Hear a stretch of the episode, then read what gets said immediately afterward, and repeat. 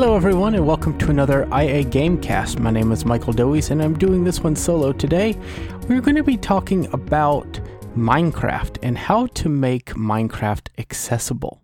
So, Minecraft is a game that's been out for quite some time, and it's now made by Microsoft um, through their studios called Mojang. And Minecraft is a simple game. It's based on a first person shooter where you can walk around, build blocks, destroy blocks, fight creatures, and survive in the world as you build structures. There's also a creative mode where you can fly and build a lot of different things, and there's a lot of different ways you can learn about Minecraft, and I'll, I'll let you find those out on your own.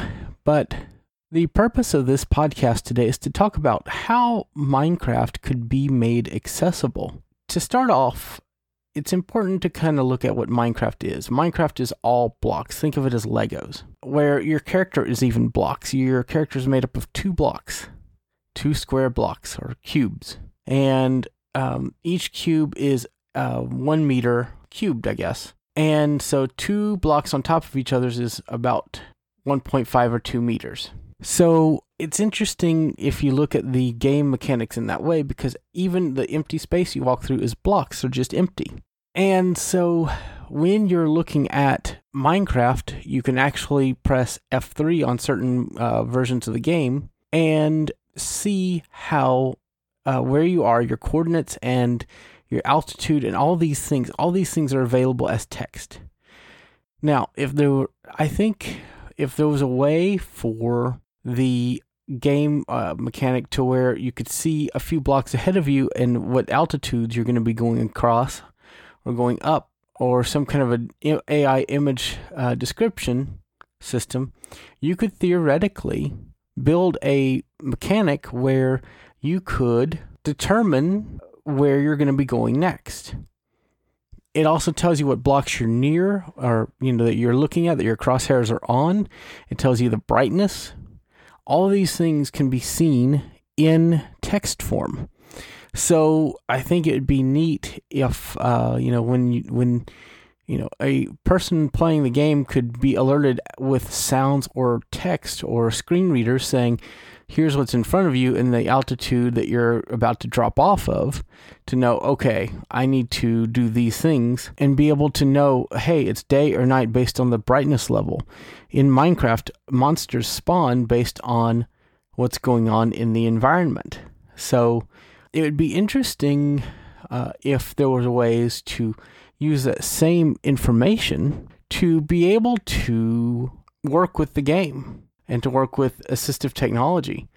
I mean, we have like seeing AI and we have other tools out there that can be used to recognize things in our real environment. And if you could just teach the, those block patterns, because they're very basic um, uh, patterns, guys, uh, to recognize AI to recognize those, Minecraft could easily be made accessible the monsters already use, uh, you know, when they walk, you can hear where they're walking unless they're creepers, and then they'd have to have some way to do that. But uh, there are ways that the game could be made accessible. I mean, even your, like I was talking about your coordinates, it has a X, Y, and Z coordinate system uh, so you can know where you are in the world above sea level or, you know, in different places in the world.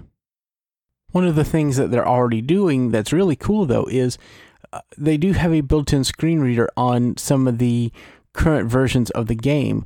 So it reads the menus and different things that you're going through, which is a good start. So I think it's safe to say that you know they could add more of those features into the game, um, like we were talking about earlier. It's it's a very huge game, and there's so many different things to it that I think it's possible.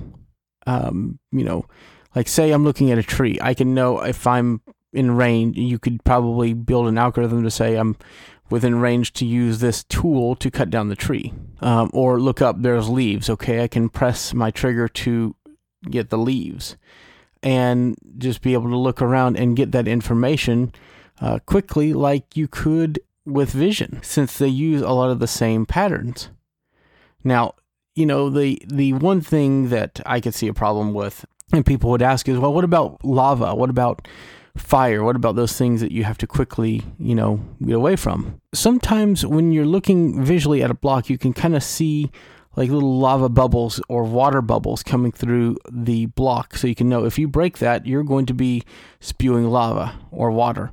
So I think that there's ways that you could still know and, you know, maybe be alerted lava is moving towards you at, at certain angles. If they could implement that kind of stuff, then that would work as well. Um, there are some enemies that would be a little difficult uh, just because of the free floating nature of Minecraft. But like the ghasts that shoot fireballs at you, you have to shoot an arrow back at them to get their fireball to hit them again. But uh, I think it can be done. I think it would just be a lot of practice on the player's part to get used to it, but it is on a visual player's part as well. So I think that it can be done. It's just going to be a lot of training for the for the blind player to be able to play the game with the extra feedback that you would not get normally. Um, you know, you could play with a Xbox controller or with a PC keyboard already, and so it's keys that we're already familiar with. So it's interesting, you know, when you look at the way Minecraft works to see how much of the graphics is actually done through uh, text. Everything in the world is objects.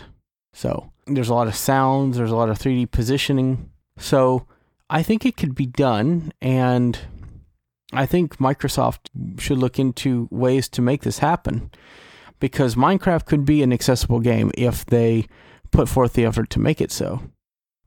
So uh, I'd be very interested to hear what other people think by you know, putting information, uh, you know, talking to us at uh, our Twitter and different places online. And I think it would be a very cool way to get the conversation going to get Minecraft to be an accessible game for people that are blind. Um, also, I'd be curious to see if you don't think any of this would be possible, or if that if this could not be accessible. So I'm curious of your thoughts. So um, our closing information will be after this, and uh, thank you so much for listening to this episode of the IA Gamecast.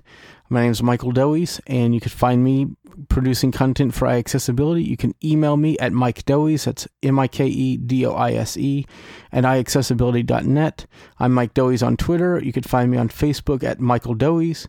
And I'm all over the web. Just do a search for me. And uh, recently, been on Xbox a lot, SG1Fan83 is my gamer tag. So, um, add me as a friend, follow me, whatever, and hope to see you guys in games. And we'll be doing more of these podcasts to talk about game accessibility. So, again, let me know what you think and uh, have a great day.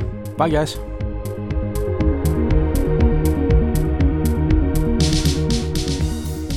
This show has been brought to you by the IACast Network. We love hearing from you. Email us at feedback at iAccessibility.net. Got Twitter?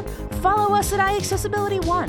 Facebook, search for iAccessibility. Download our free apps for iOS and Android, and keep up with all of our content at iAccessibility.net. If you'd like to donate to our show, hit the PayPal button on our website. Get early access to our outtakes with a donation at patreon.com slash iacast. Thanks for listening.